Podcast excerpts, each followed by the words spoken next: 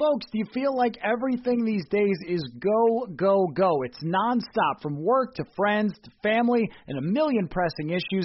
Sometimes you just need to take a play off and hit the reset button. That's when you reach for a Coors Light. It's made to chill. Hey, it's that time of year in Minnesota again to get out on the lake, go to the cabin, sit back, watch some baseball. Coors Light is the perfect refreshment to chill during these summer months. There's only one beer out there that's made to chill. The mountains on the bottle bottles and cans turn blue when your beer is cold, and that way you know it's time to chill. Hit that reset button with some mountain cold refreshment. Coors Light is cold lagered, cold filtered, and cold packaged. It's literally made to chill. It's crisp and refreshing as the Colorado Rockies.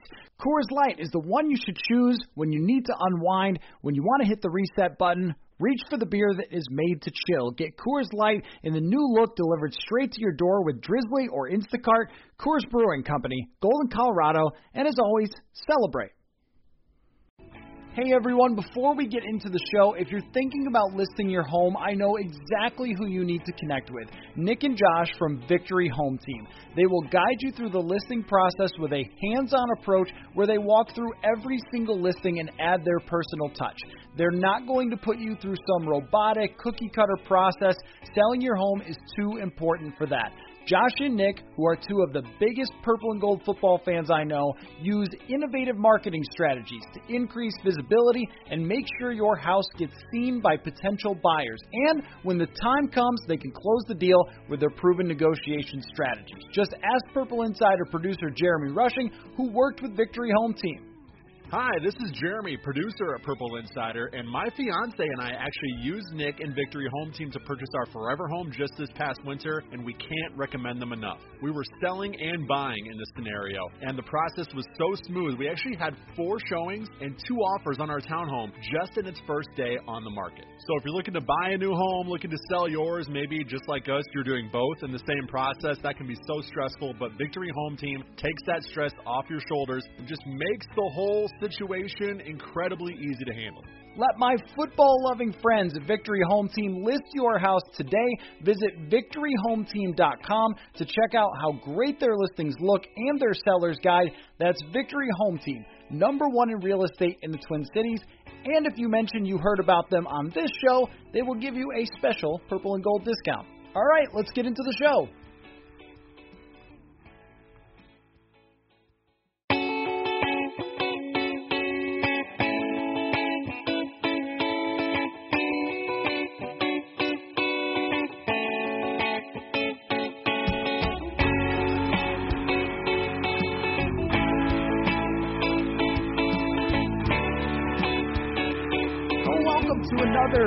Chris Trapasso draft show. Matthew Coller here on Purple Insider, presented by Victory Home Team. If you're looking to list your home, connect with Victory Home Team.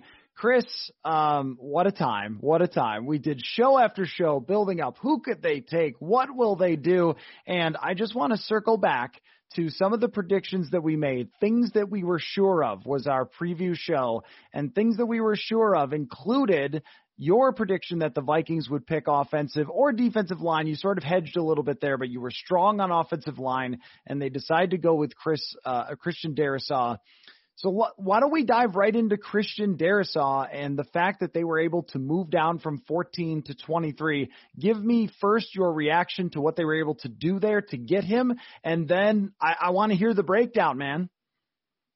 Yeah, this was really smart draft navigation by that front office. Like they could have easily just picked Christian Darrisaw at 14, and I think any you know everyone would have been like, hey, that, that was a smart decision. They certainly would have gotten criticized for that. But to move down, it was certainly anytime you move down, if you have a pressing need like the Vikings had, you love getting the extra picks, but you're rolling the dice. And we've heard countless stories in the draft, especially in round one, of a player getting sniped right before a team picks. So for them to trade down, get the extra picks, and still get who I predicted they would select, and someone that I think early on, when you were on my podcast, The Prospect, in like January, I brought up Christian Darrisaw as a exquisite fit for what the Vikings want in their left tackle in the zone blocking scheme. I like that he's uh, very young. This is not a 24 year old guy, redshirt senior that was beating up on defensive tackles much younger than him. Uh, I like how effortlessly strong he was. That he, he's not a nasty finisher that's that was to get a lot of his highlight reel shown during the pre-draft process, and it wasn't. He just blocks everything. Like he, he's when you see a defensive lineman in the ACC trying to bull rush him, he's just like bored with that. He, he just anchors. Uh, he's very long. He checks the boxes physically with his technique, and I like that in his career he got better each season in pass protection. If you look at the grades, or just from me watching him it, from 2019 to 2020, he looked like on the fringe of being like a top 100 pick in 2019. And then coming back in 2020, he looked like a surefire first rounder. He was actually my number two offensive tackle in this class, ahead of Rashawn Slater, ahead of Teven Jenkins. Uh, I just thought truly after Penei Sewell, he was the uh, offensive lineman that had all the attributes that I think are important: power, handwork, balance, uh, and then especially with the Vikings, you need that scheme fit. You need to be mobile, and he certainly is. So I thought that was a home run, one of the best moves in the first round to trade back and still get Christian Darrisaw at 23. Yeah, picking up that extra draft capital was huge for them. It allowed them to take Kellen Mond and still fill some of their other needs in the third round and not have to get desperate to move up in the second round to get the guy that they wanted to get. Um, so from a draft capital perspective, it was good. I also agree with you strongly that this is a player who fits really well. Um, that that when we talked about him a long time ago, just looking at his physical makeup and how gigantic the man is. I mean, I've been around so many small offensive linemen over the last couple of years, including Brian O'Neill, who has really beefed up since, and I think is kind of an outlier in that way. That normally when you draft a tackle that's 290, I mean, that's going to be pretty tough for them, but he's been able to pull it off because of his incredible athleticism, and I think he's a great competitor too. But this is a guy who you look at and say instantly, ah, yes, a left tackle in the NFL. Yeah. And then to see the way that he moves, we don't have pro day numbers on him, which makes it a little harder to be like, oh, he was a 4-9 guy or whatever. But if if I were to guess, I would have thought by watching him that he is one of the more physically gifted. In, and if he had had a pro day, we would have seen him maybe run a sub five or something like that by the way that he moves. And now my question is, eh, in terms of an instant transition, I'm writing him right in because of that physical size. But how big is the transition from going from the ACC to now being expected to start day one for the Vikings? Yeah, I think with any offensive lineman, I, I could write in any of my scouting reports, and I typically do, that they all need to get NFL strong. That's like the phrase that I use. It even like I think Tristan Wirfs is like an outlier that I remember writing last year with him. I was like, he is already NFL strong, and he was like breaking uh, bench press records at the Iowa program when he was like a sophomore. Almost every other offensive lineman needs to add like five or ten pounds and just get stronger from where they were in college. And like I said, Darrisaw is not uh, a mauler, so to speak, but I think he's strong enough. His anchor is good. His lower half, his ability to bend his back without getting put on skates back to the quarterback. So there will be a transition, no doubt, but because of his physical attributes, the length that he has, and I wrote the first thing in my scouting report for him Twitch out of his stance is the first noticeable impressive trait. So when you're talking about someone that's long, balanced, and then has that twitchiness, I think there won't be as steep of a learning curve for him that he truly is, and we've seen it happen, a first round offensive tackle that can start and play well as a rookie. Okay, so answer me this, Chris. Why'd he drop? Because, you know, the Jets, wow, what a reach for them to go all the way up from 23 to 14 to take Alijah Vera Tucker, who you know that I liked and was my initial prediction. Everybody got to be right. Like those who thought that the Vikings were taking Darrisaw, they got him as the player. I thought Vera Tucker was 14, so maybe I should have said it that way. Alijah Vera Tucker will go 14. I'm telling all of you. I'm not saying who he's going to though. But I was surprised that Vera Tucker was valued by the league as that much higher than Christian Darrisaw. So what could it be the medicals or I mean what what might have caused him to be drafted where he was cuz that does raise a little bit of an eyebrow. Yeah, it had to have been the medicals, and you know me, like I, I don't really speak on those because I, I don't really know any of the the intricate details of that, and I think Uh, Alijah Vera Tucker, uh, the fact that he has like legitimate inside out flexibility that we got to see back to back years of him playing guard and then left tackle. Darrisaw doesn't have that. I think that was probably the reason. And in between those two, the only other blocker was Alex Leatherwood, and that was kind of an outlier pick. We know the Raiders typically pick someone that no one's really expecting. So I, I think for him to fall to 23 was a little bit lower than what I expected. Um, but it, it, it wouldn't shock me if it will come out that some teams were maybe worried about why he didn't work out at his pro day, um, and that in 2018, his first year, and then 2019, he wasn't this slam dunk guy. Christian or Alijah Vera Tucker looked like a first round guard in 2019, and I think Darrisaw not a one year wonder because, like I said, he ascended and showed improvement every season, but that could have maybe been part of it. That really one year as a true elite player on film. Um, but at 23 overall, I mean, that is someone that you're plugging and playing right away, and I think he's ready for that. Okay, I'm not even going to lead into this one because I know everyone's tired of me. Not picking Mac Jones, go. I'm fine with it. I am. And I, for as much as you and I are on the same page about when in doubt, pick a quarterback, especially if you're kind of in limbo like the Vikings are at the quarterback spot. But I'm almost sure of what happened inside that front office. They probably looked at each other and said, "Should we pick Mac Jones? He's sitting there." He's not much different than Kirk Cousins. Uh, like despite every all the build up, which it's so hilarious now that there was all this build up for him going number three overall, and then he no one even trades up for him.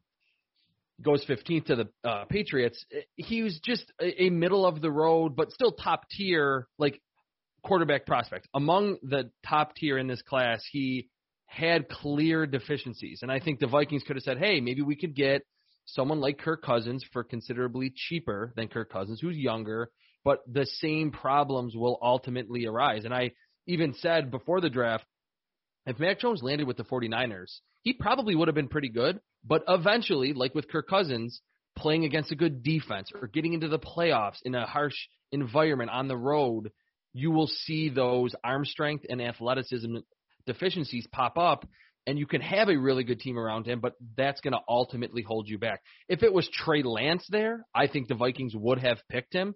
And if they didn't, even if they moved back and still picked Christian Darrisaw, I would not have liked that draft navigation. But with Mac Jones, just stylistically so similar to what they have with Kirk Cousins, and I think at this point they eventually will aim higher in terms of upside at the quarterback spot. Now, Justin Fields this is one I have not talked about as much, so let's talk about this more. Um, the Vikings tried, Chris, to go up and get Justin Fields. Yes, they did. Uh, I'm enjoying looking at your face right now because they know that they did, but they decided that it was that it was a little too expensive for them, and then the Bears did it. Now I wonder if they knew the Bears were going to do it, then maybe they would have said, "Okay, then we'll mm-hmm. give you a little bit more." And the Bears gave up a lot and yeah. had to move farther but should the Vikings have done that to move up to get Justin Fields? Well, I mean, we would obviously have to know what the offer was and what they thought was too much. But you're right. I mean, the Bears traded what a first round pick, a fourth rounder, and there's another pick was thrown in there as well.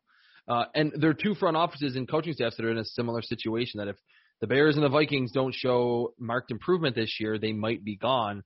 The one thing I will say with ultimately how it turned out uh, that what the Vikings are setting up to do, and, and we'll talk about uh, another one of their draft picks later, another offensive lineman, that they're setting up this offensive line to be able to drop in a quarterback next year and not have to say, well, we still need our left tackle and we're getting older at right tackle. This is a young and athletic offensive line that should be coming into its own by 2022. So I think maybe that's what the front office was weighing. Like, do we go Justin Fields here, but then we still have a hole at left tackle? We still want to get an edge rusher. We want to add to our defense a little bit. Or let's just really try to make the best environment for Kirk this last season and then figure out, you know, a, a trade after that and then have a ready to go offense to then pick a quarterback in the first round. There's, in the last couple of years, three to five first rounders. There's always a guy who kind of arises from obscurity uh, I, I, I kind of like doing it that backwards way as well sometimes, where you don't need to just throw your rookie quarterback to the Lions. Have a good offensive line initially, and that's what the Vikings have. Well, and this is what has happened with Cleveland and Baker Mayfield, where they mm-hmm. got criticized for passing up on quarterbacks for several years, and then they eventually get their guy when they were almost ready to build up that roster, and then by year three, he's got a great offense that maybe if Odell Beckham doesn't get hurt, uh, it's possible that they beat Kansas City in that playoff game with yeah. you know Patrick Mahomes getting injured and, and struggling a little bit there. So for me uh, I think that if they were going to have an opportunity to take a quarterback, that they should have just done that. That is not a criticism of the Darrisaw pick. And I also yeah. think that even though I have said you should have just taken Mac Jones, don't worry that he's too similar to Kirk Cousins because he's a first round prospect and we don't really know which first round prospects will work out. That if you look at down the road for next year, and even think about Brett Favre, and I'm not saying this is going to be Aaron Rodgers, but I'm saying think about with Brett Favre.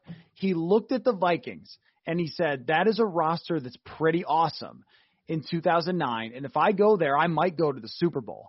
And Tom Brady looked at Tampa Bay and he said, if I go there, I might go to the Super Bowl. And so I don't know who that guy is necessarily, but even Philip Rivers with Indianapolis said, if I go there, I might. So if you are going to move on from Kirk Cousins, if that is the plan, eventually it doesn't have to be the next guy because there's always the possibility that there's someone else who is leaving their team or who is disgruntled or something who would be very attracted by a young offensive line all building together and then uh, a defense that is, you know, also being built up by draft picks and things like that. And Justin Jefferson, of course, would be attractive to any quarterback in the NFL. Still, I, I like the idea of just if you're going to go in, then go in and just do it and just get your next quarterback. But uh, let me let me move to Kellen Mond here. So get, give me the Kellen Mond breakdown because I've watched a few very good, you know, Kellen Mond film pieces. I've mentioned JT O'Sullivan's who are always must watch, and I think if you were going to pick a mid round guy, this should have been your guy. Yeah, I think so too. Uh, with Davis Mills, who I had graded just a little bit higher, he's more of a like high upside, but I, I think it is more of a gamble. I think with Kellen Mond, it's pretty high floor. Like, and my thing on him, what I liked so much, and, and why I was so impressed with him as like a third or fourth round prospect, he started at Texas A&M very early in his career, and he was a dual threat quarterback recruit. And that I don't know if it was a freshman season or a sophomore year, his first year starting he would look to his first read and then would take off. And you're like, this guy cannot win from the pocket whatsoever. Then in 2019, he took a stride. And then last year, he looked like he wanted to stay in the pocket and throw from within the confines of the two tackles. So I liked that he comes in with the athleticism and grew into being what I thought was a pretty accurate uh, pocket passer that reads the defenses pretty well I don't think he's a crazy athlete, and I don't think he has crazy arm talent. I think when he is a little bit off platform, the accuracy and velocity can kind of dip a little bit. But in terms of just delivering the football, and ironically, everyone raved about Mac Jones kind of being a point guard.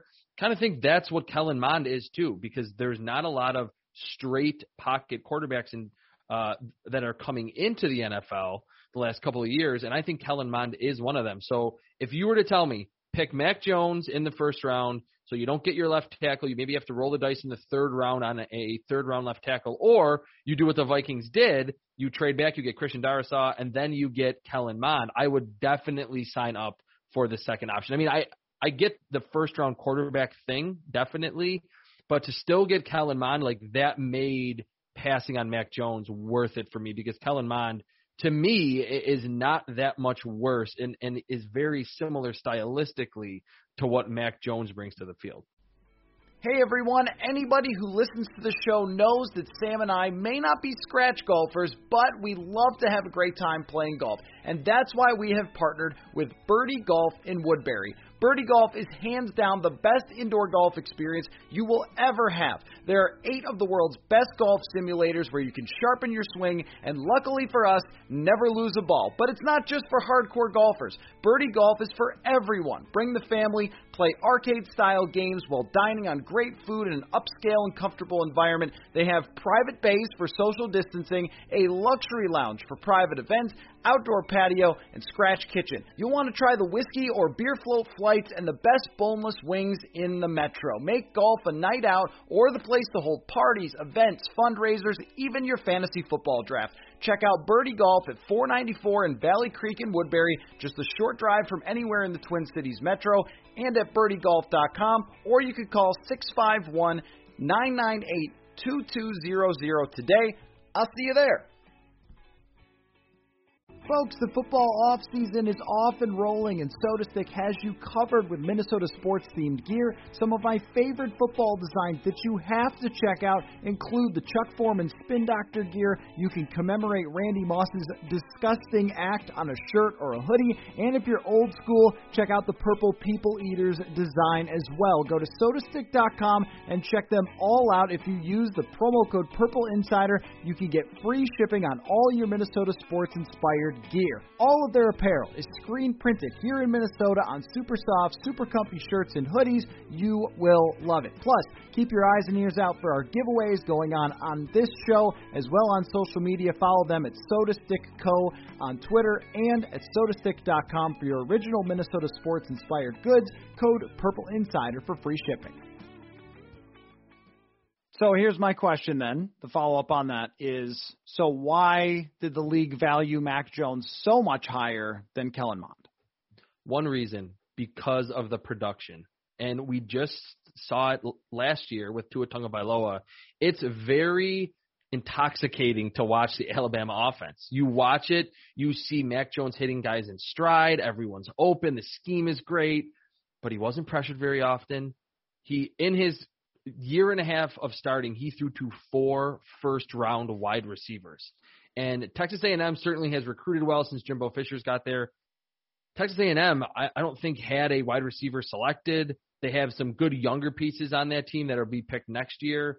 Their running back, their tight end's pretty good, but the difference in how efficiently the offense moved the football down the field that you could say that's on the quarterback, but guys being open and the uh, advantages that Mac Jones had, Kellen Mond just did not have those. A lot more tight window throws, a lot more throws from under pressure, so it doesn't look like he's as accurate. So I, I think if you would have plugged Kellen Mond into the Alabama offense, he would have had the exact same figures basically to what Mac Jones has. I, I really think that it's hard for the NFL to at, at least in this day and age with the air raid being kind of accepted into the NFL to see a quarterback that has 70% completion or 75% completion, 40 touchdowns, crazy yardage, and not think of him as a top prospect. But then you see Kellen Mond, a more traditional, it used to be a pro style offense from Jimbo Fisher. Now it's more like classic or throwback uh, offense that is not scheming up as many wide open throws and doesn't have those advantages at the skill positions.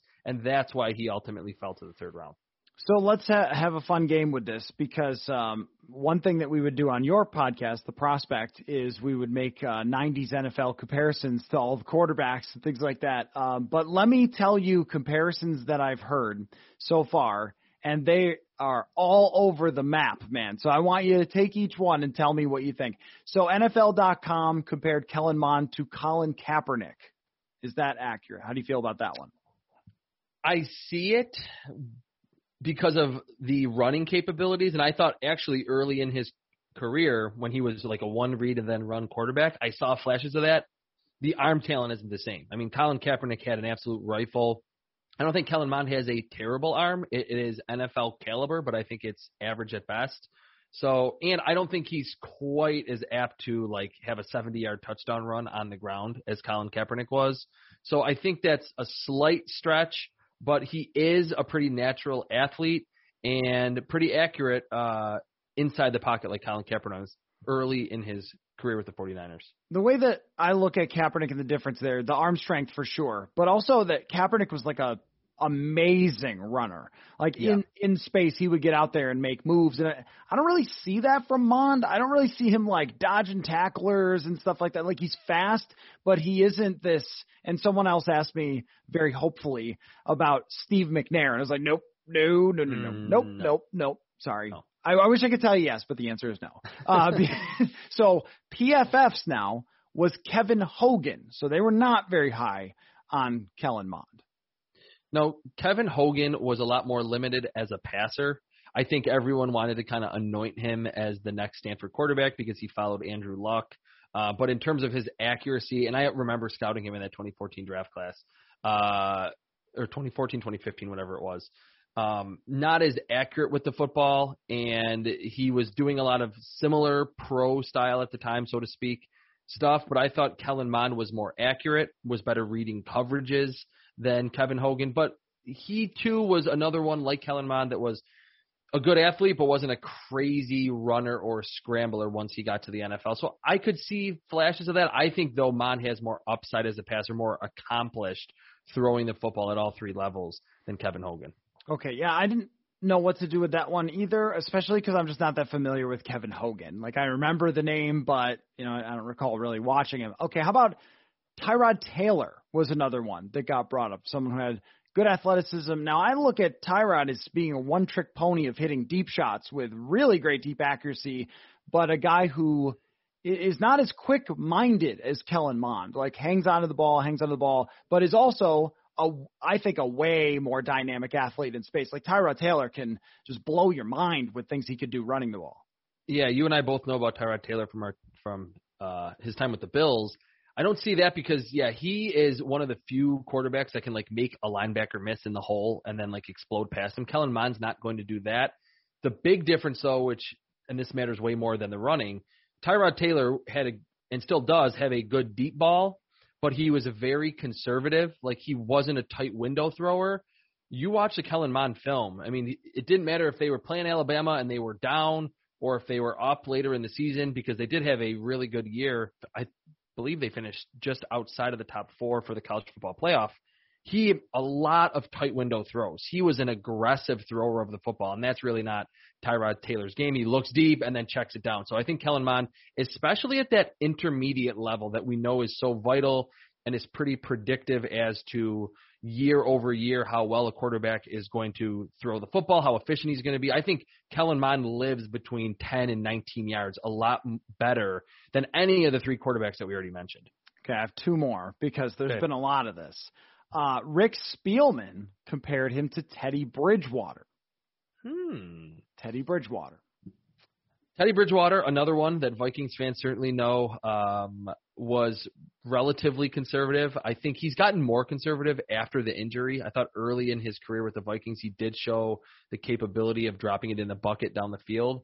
I can see some of Teddy Bridgewater, probably more so than any of the other three comparisons, because I think Bridgewater coming out of Louisville was very fundamentally sound with his footwork, a lot under center, a lot of play action, bootlegs, uh, turned his shoulders really well, threw on the run. Uh, it was all textbook with him. And I think that's where Kellen Mond is right now in the quarterback that he became, being coached by Jimbo Fisher, that we know is a very good quarterback teacher when these guys are in college. So I think of all the other ones that you're throwing out, Teddy Bridgewater might be the best one because the arms aren't great, but they're accurate and they can uh, put it in the bucket or, or in those tiny windows 10 to 19 yards down the field. I'll say the big difference is that I think Teddy has a baller element of him where he, you know, moves around, make plays, uh, like not a runner, but this things break down and then I'm going to do something pretty special. That Teddy did that a lot.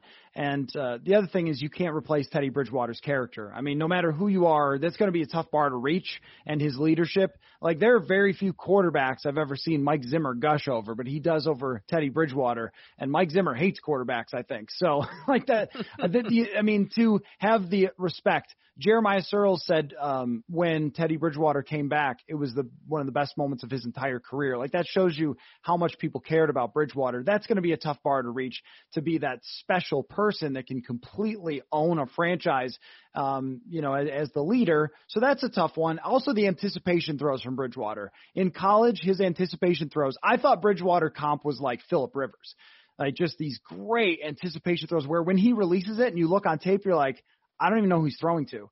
And then all of a sudden the guy um, sort of comes out of the shadows and catches the ball. I don't really see that from Mond. I see like a fastball and then another fastball. Like he, there's there's not like touch passes from Kellen Mond to me. Um, Dak Prescott is the one everyone wants him to be. How about that? I don't see. I don't one. see. I don't see Dak Prescott. I think his arm talent is a little better and his decision making is a tick better. I think if you want to uh, give a comparison for what Vikings fans want him to be. I think a legitimate and reasonable ceiling is what we have seen over the past two years from Ryan Tannehill. That Ryan Tannehill isn't, I mean, he, you know, college wide receiver, good runner, but he's not going to score any 60 yard touchdowns and he's not going to make defenders miss, but can get outside the pocket, create when he needs to. Doesn't have a crazy big arm, uh, but is mostly accurate, uh, reads defenses pretty well. He's going to stay within the system for the most part. And I think we've obviously seen him blossom in Tennessee thanks to Derrick Henry and all the play action and all the bootlegs. I think that can be someone that Kellen Mond ultimately becomes two, three, four years down the road. So it's weird because Ryan Tannehill was, you know, a first round bust and now he's one of the better quarterbacks in the AFC. I, I see a lot of similarities between those two, uh, same uh, school too. Yeah, yeah, I and and I think that uh, I think that that is fair of a guy who has the athleticism and the arm talent to run a certain type of offense where maybe mm-hmm. it could work. I think that that's definitely a ceiling. I'll have to work on a 90s comp. It's a, you know, I I had I you know what I was thinking for mine though, because I, I don't have a 90s one right in my head. Was kind of like what Marcus Mariota has become, where he's got his moments, but he's yeah. also got his moments. Well, that's what I felt like, and I told you during the pre-draft process watching Kellen Mond that you would have inside the same game. There would be a quarter where you're like, this is a first round pick. Like this is the SEC. He's tearing up this great defense. And then like the next quarter, you'd be like, this guy may not get drafted because some of the mistakes that he was making, uh, throwing it in to double coverage or being a tick late or not making that anticipation throw on a corner route that was there and then deciding to check it down. So that the bad stuff didn't happen very often. I thought that he lessened the frequency at which he did that throughout his career. And I always like to see a quarterback with his arrow pointing up. I mean, a lot of experience, I think, is huge to have played in a lot of difficult road games, to see a bunch of different coverages. That's what Kellen Mond has. That he played better later in his career. Uh, so I, yeah, I think um, all those comparisons are pretty good, and I we need a '90s comparison though. And but back to the Marcus Mariota thing, I yeah, I think that's pretty close because we have seen Marcus Mariota look like this up and coming young quarterback, and then last year when he played for the Raiders, we it was not the bust of a first round pick that he ultimately was in Tennessee. So I, I think you do have a little Jekyll and Hyde with Kellen Mond, uh, even though you know he's a backup and he'll have to be a lot better than you know having those negative plays early in his career to see the field. Okay, I'm I'll, I'll think on it with the uh, 90s comparison. okay. For Kellen Mond, but l- let me move on to the third round. The the guy that I haven't discussed a lot on the show is Chazz Surratt, and I'll tell you why. Because I don't know a lot about Chazz Surratt. Like we didn't do deep dive investigations on linebackers because mm-hmm. just didn't believe that they were going to be taken super high by the Vikings. I've watched a little bit of his highlight reel since and but the guy can move. I mean, he could definitely move definitely. around. But give me a better idea. I I looked at him and said, this is probably not your Anthony Barr replacement, but maybe someone who is a great special teamer early on and then develops into a role player. But give me your your feeling on Chazz Surratt. Yeah, he's not the Anthony Barr replacement, and famously he moved from quarterback to linebacker in 2019. That very classic transition that we never ever see right, at right. college level. Uh, the first thing that I wrote in my scouting report for him was sm- super smooth athlete with elite closing speed and overall range. So you're right that everything that he brings to the field is predicated on how fast he is, how smooth of an athlete he is, and that obviously translates to how good he is in coverage. And again, you have to remember this is someone that has two years of playing linebacker under his belt. That's it. And what I liked from 2019 to 2020, he cleaned up a lot of his tackling woes. Like you could tell that he was in his first year playing linebacker. He was just reckless abandon, diving at ball carriers, never squaring up. Got better in that regard in 2020. He's a great blitzer too. Uh, and I think in today's NFL, and you could probably tell me more about Mike Zimmer's scheme, the intricacies of it. It's good to just have one of those strong safety, slot defender, linebackers, whatever you want to call him, that if he needs to be flexed out on a tight end, it's not like, uh oh, there's a huge mismatch, like let's throw it to him. Because Chazz Surratt being tall, being long, uh, being in that 220, 225 range, I think every team. And if you look at this draft class, a lot of players in his mold were selected need that type of linebacker. But it is going to take time for him to read his keys, understand where he needs to be on the field, which seems crazy being a third round pick that he he will need to be coached on the fundamentals. But I think he went earlier than most people expected because the physical attributes and how he just in his head, he's like, I'm not going to hesitate when I'm on the field. That is something in only two years of playing the linebacker spot that just simply cannot be coached. Yeah, it sounds a lot like what they wanted and got from Eric Wilson, uh, who mm-hmm. was undrafted because he was undersized and he had played safety in high school, I think, and then beefed up a little bit and was a linebacker. Had kind of moved. I think he'd played at two different colleges, that kind of thing. But uh, with Surratt, the change from position sort of reminds me of that, where it wasn't really quite clear, you know, what what he's going to be.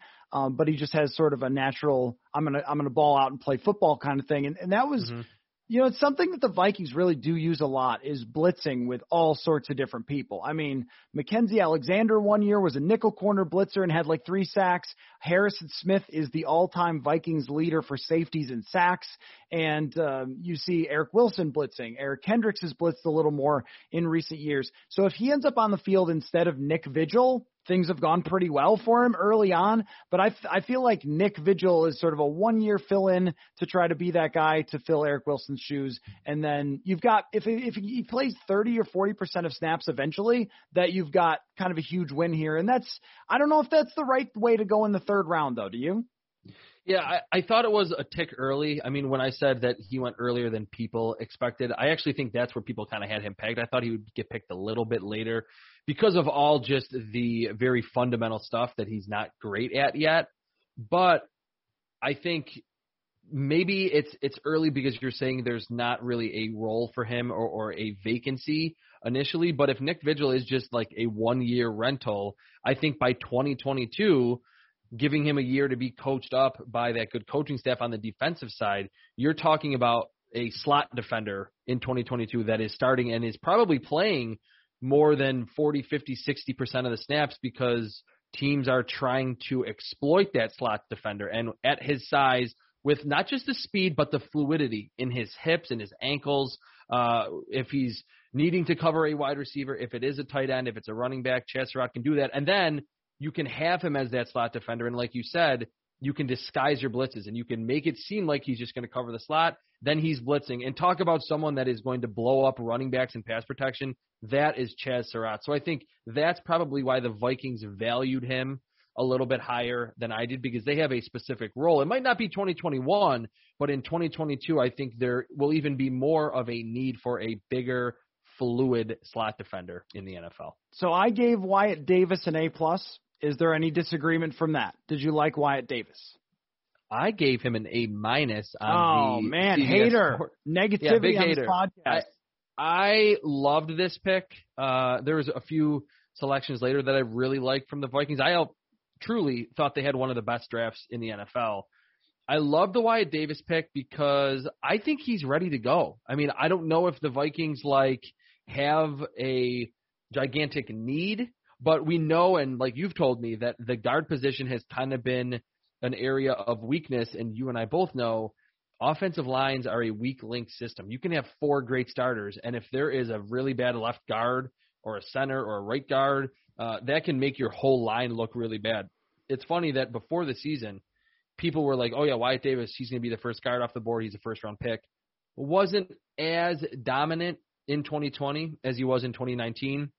What I really like about his game, how balanced he is. There is very rare that you will see him on the ground or a pass rush move just has him whiffing in air or he's lunging.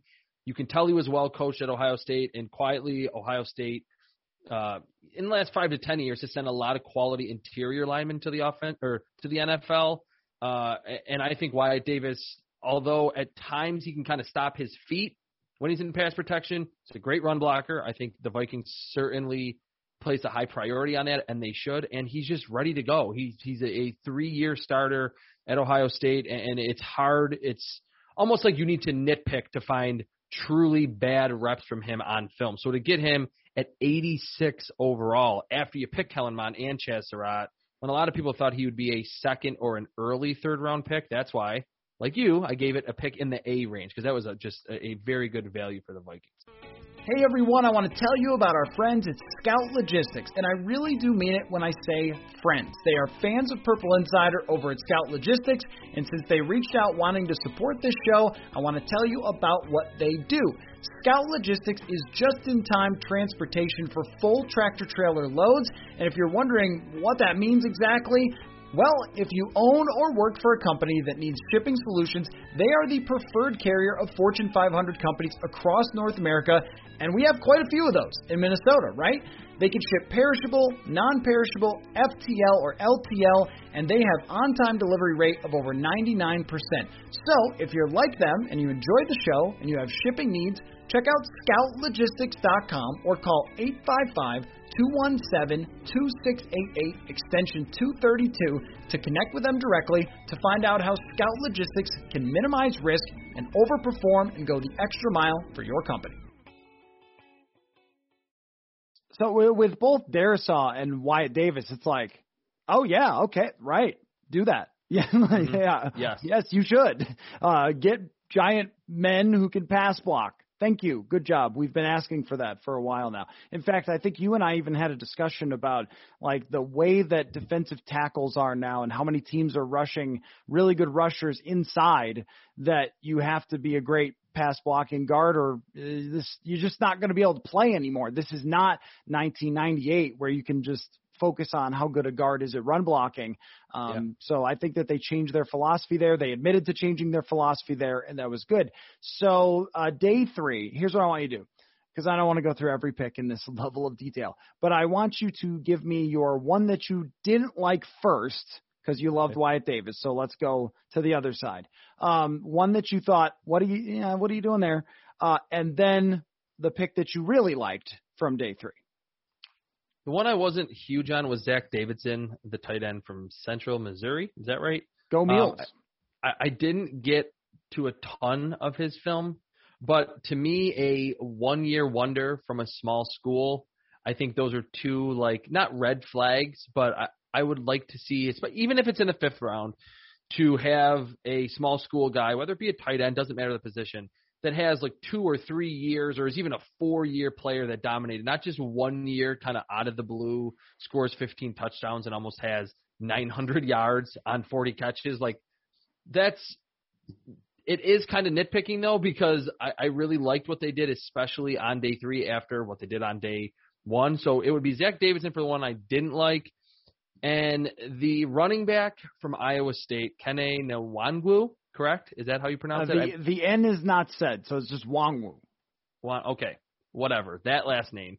Uh, I think, and this might seem maybe overzealous, but based on his college career and his athleticism, if there is a running back that is going to be the next Antonio Gibson, it's him. I mean, they're almost identical based on what I just said with their college careers. That Antonio Gibson, yes, he was a wide receiver, but barely got the football. Um, in college, and that's the same for this Vikings running back in that he was a kick returner, very prolific, and was contributing and playing well, even as a running back in a low volume role as like a freshman. Like he, everyone knew that this guy was a special athlete from his freshman season on. I watched him right after the Iowa State Pro Day when he ran in the four threes and had a 38 inch vertical at like six one and 210. And I think similar to Antonio Gibson, you're like, okay, there are times where there was an obvious cutback lane there, and he kind of just ran into the back of his frontside blocker. But the athleticism and the home run hitting ability at a legitimate size and how thick he is in his lower half, it might seem a little rich in round four, but I think, uh, yes, for a team that has a superstar running back in Dalvin Cook, it's not a bad idea to add to that running back committee and do it with someone that is a freak athletically, and that's definitely what he is. So the the thing I only questioned about that was just where he was projected versus where he was taken. Not not the player. I thought the player was Mm-hmm. fascinating. It's always interesting to me. Alvin Kamara was this way in college, where they Yep. just like didn't give him the ball, and then he Great athlete too, explosive. Yeah. So um, let me uh, Jerry Seinfeld a little bit. Like, what's the deal with not giving him the ball? Like, what? Like, why? Why did that not happen? David Montgomery was there, and then Breece Hall, and it seems as though uh, at that Iowa State program they have like old school mentality with a feature back, and David Montgomery got a ton of carries during his career. Like every like he was getting like 30 carries a game, and then last year Breece Hall, who's definitely going to be picked next year, will be one of the top running back prospects in the 2022 class. There were games 28 carries, 32 carries. It, it's almost like they haven't turned the corner yet of like, hey, maybe keep him a little more fresh and give other people the football. But to average over five yards a carry and what like 140 carries in his college career, uh, steady production in terms of efficiency and just you saw as a returner. I I say it for wide receivers that I like when they are returners because you know that helps them with their yards after the catch game. If you're a running back and you are a prolific kick returner, I think that is huge for once you get to the second level that you're ready to turn on the jets, you can cut off your blocks really well, you find good angles, and that's what I think he does very well. So I I think him not getting the football was more just that program has a lead guy. Uh, but again, we're are fresh off a season where Antonio Gibson barely got the ball, and he clearly should have been getting the ball more at at Memphis. Yeah, um, great, great, great, great burst from Nwangwu. I mean, like as soon as the ball is in his hands, he explodes. And if I thought, well, let me say this: I think they should use him in some ways, like Mhm. find a way to get them to get him the ball. They have not done this. They didn't do it with Mike Boone, and he was sort of similar, where his explosiveness was really impressive, and his quickness, his strength, all that. And they just didn't really. And he was a guy that had played receiver before, and they just didn't do it. And uh, so maybe, but um, I I don't know. It's one of those where you could just see it not really being used because Dalvin Cook is going to get all the carries. So if you did it for a guy who ends up just being a kick returner for 25 kick returns a year, he better return a couple for touchdown to be worth it. What what all is, is all I'll say. I li- like I like the prospect, but I'm not sure if that was the place to get him or if he's going to end up getting used here. Uh, let me ask you about one more because he seems to be the darling of draft Twitter, which is uh, Ihmir Smith Marsette from Iowa.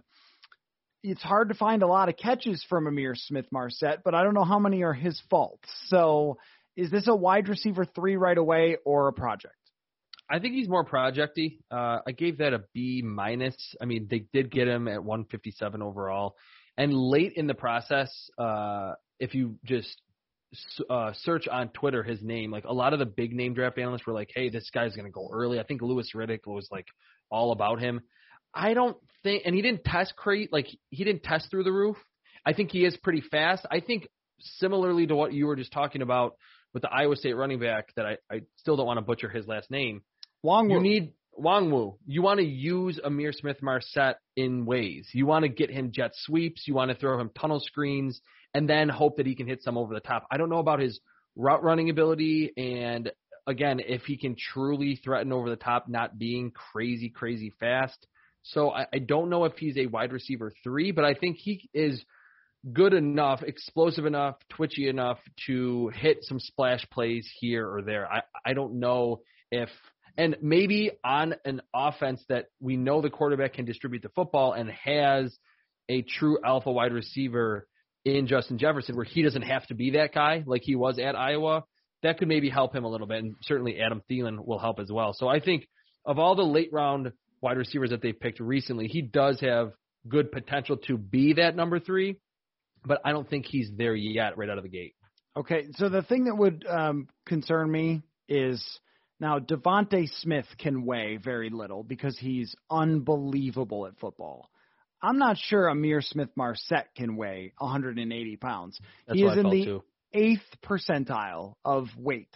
And look, when guys who are in the NFL put their hands on you at the cornerback position, that's quite a punch.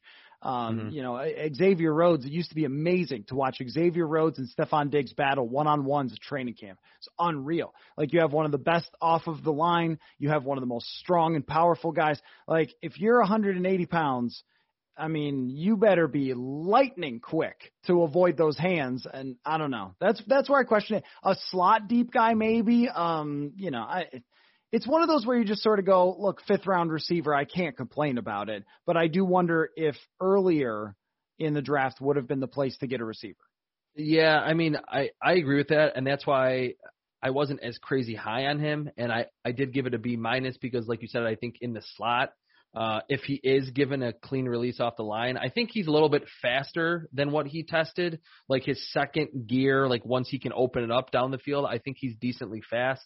Um, I, with the weight, the reason why I wasn't worried about it with DeVonta Smith is that he is so good beating press at the line. It was like corners couldn't even touch him. Yeah. With Ihmir Smith Marsette, I, I think he will struggle with physicality throughout the route because we know that, you know, it's the first five yards that, that you can do whatever you want. But we know that cornerbacks are still bumping you and they're hand checking you to try to disrupt your route. I think at 180 pounds, that's why we see a lot of these burners that don't ultimately become really good deep ball players because they can't win through physical contact when they're trying the post route or the go route. So Ihmir Smith Marsette, I think, needs to either bulk up or just be that gadget guy, which certainly has value in today's NFL. Okay, uh, before we wrap on this thorough breakdown, and as we go forward, we will continue Chris Tra- uh, Trapasso draft show because there's going to be a lot to break down. So we're going to carry this on for a few weeks. But um, defensive linemen, they took 3 Mhm. Give me your favorite of the three, or the one of the three: Janarius Robinson, um, Jalen Twyman, and Patrick Jones. Which one do you think has the best chance to be uh, a significant player for the Vikings? I'm going to go Jalen Twyman for as much as the athleticism and the length of Janarius Robinson, and I'm sure you've heard it in the last two days, uh, has drawn the Danielle Hunter comparisons and, and that, that he's the next project that's going to be that guy. And for as much as I understand the predictability that athleticism gives you, Jalen Twyman, I think, is someone that Mike Zimmer is going to love. Even though the Vikings do have that prototype on the edge, Jalen Twyman, pick 199, is very refined with his pass rushing moves. Like you're not, this is not, oh, hey, let's uh, hope that he can learn how to beat NFL blockers with pass rushing moves that he's never used before that we just coached him in practice. Like he has four or five moves that are very effective. Is he a crazy athlete? I think his first step is good, but the sustained speed to get sacks, I think, will be a little bit of a limitation for him. But I think Mike Zimmer's going to like him because he is a penetrator and he's not leaning on athleticism where a lot of these athletic freaks get to the NFL and they're like, man, every offensive lineman is a really good athlete too. He knows how to swim move and swipe and spin and use leverage and angles to get through a gap. I think in the sixth round being their last pick, uh, and that we know that they needed another interior pass rusher. I think Jalen Twyman has the best opportunity, even to being the last pick of the three defensive linemen, to make his way into a not a a seventy percent of the snap player, but a pass rushing type uh, that can be pretty good because most defensive linemen don't have any clue how to use their hands once they get to the NFL. Jalen Twyman does. An opportunity will be there as of right Mhm. now, and we'll see how they handle that. But James Lynch, at this moment, there's just nah. And he's a prime example. He was a big dude, pretty athletic, but I remember writing him up last year coming out of Baylor and was like, he needs to know how to beat a blocker with more than just being bigger and stronger and faster than him. And Jalen Twyman's the opposite. He's not a, a crazy closer, but he understands, okay, like I'm going to use this move. He has a plan when he's rushing the passer. That's why I, I really like his prospects with the Vikings.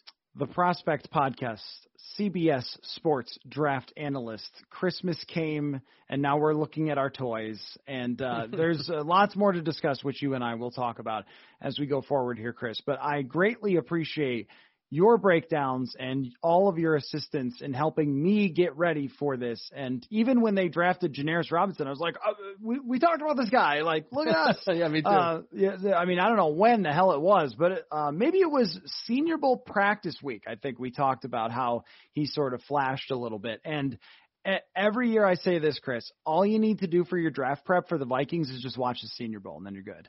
I mean, Yeah. the- There the are some teams like that, and it's it's Yep. funny. Me being a Buffalo guy, the Bills have picked like seventy percent of their picks during the Brandon Beane era have been Senior Bowl guys. So you just for the Vikings and the Bills, and, and I become a, a miniature Vikings expert, so I appreciate that. And I'm excited that we still have. I mean, we have multiple picks that we can still talk about on upcoming episodes. We do, we do, and quarterback draft picks. And let's and let's just high let virtual high five before we go. We never bought Mac Jones number three overall. Virtual high five. I got a lot of us. A lot of stuff from that from people on Twitter, like, "Hey, look at every single insider's got him going number three, and this is an elite prospect." No, he's not. He's going to go to the Patriots. Nick Saban, Bill Belichick connection. That's what ultimately happened. Oh, by the way, did you catch? Unless I thought I was seeing something, it, it seemed like when Mac Jones walked like a high school principal out to Roger Goodell, that when he was giving him his hug, it's to me it looked like Mac Jones said, "This is where I wanted to go anyway." Oh, Wa- go back and watch that, and he kind of laughed, and Roger Goodell laughed. It's like he started to say like, "This is where I wanted to end up," or "This is where I wanted to go more than any other place." So I I think that was. I don't know what the whole smoke screen with Mac Jones was. It certainly uh, never made sense that in comparison to the other quarterbacks who were much more physically gifted, that he would be the number three overall. And Yep. uh, good choice, Kyle. Good choice. I probably still would have gone Fields, but still, good choice. Yeah. So, um, Chris, thanks for all your work, and uh, we'll we'll keep it going, man.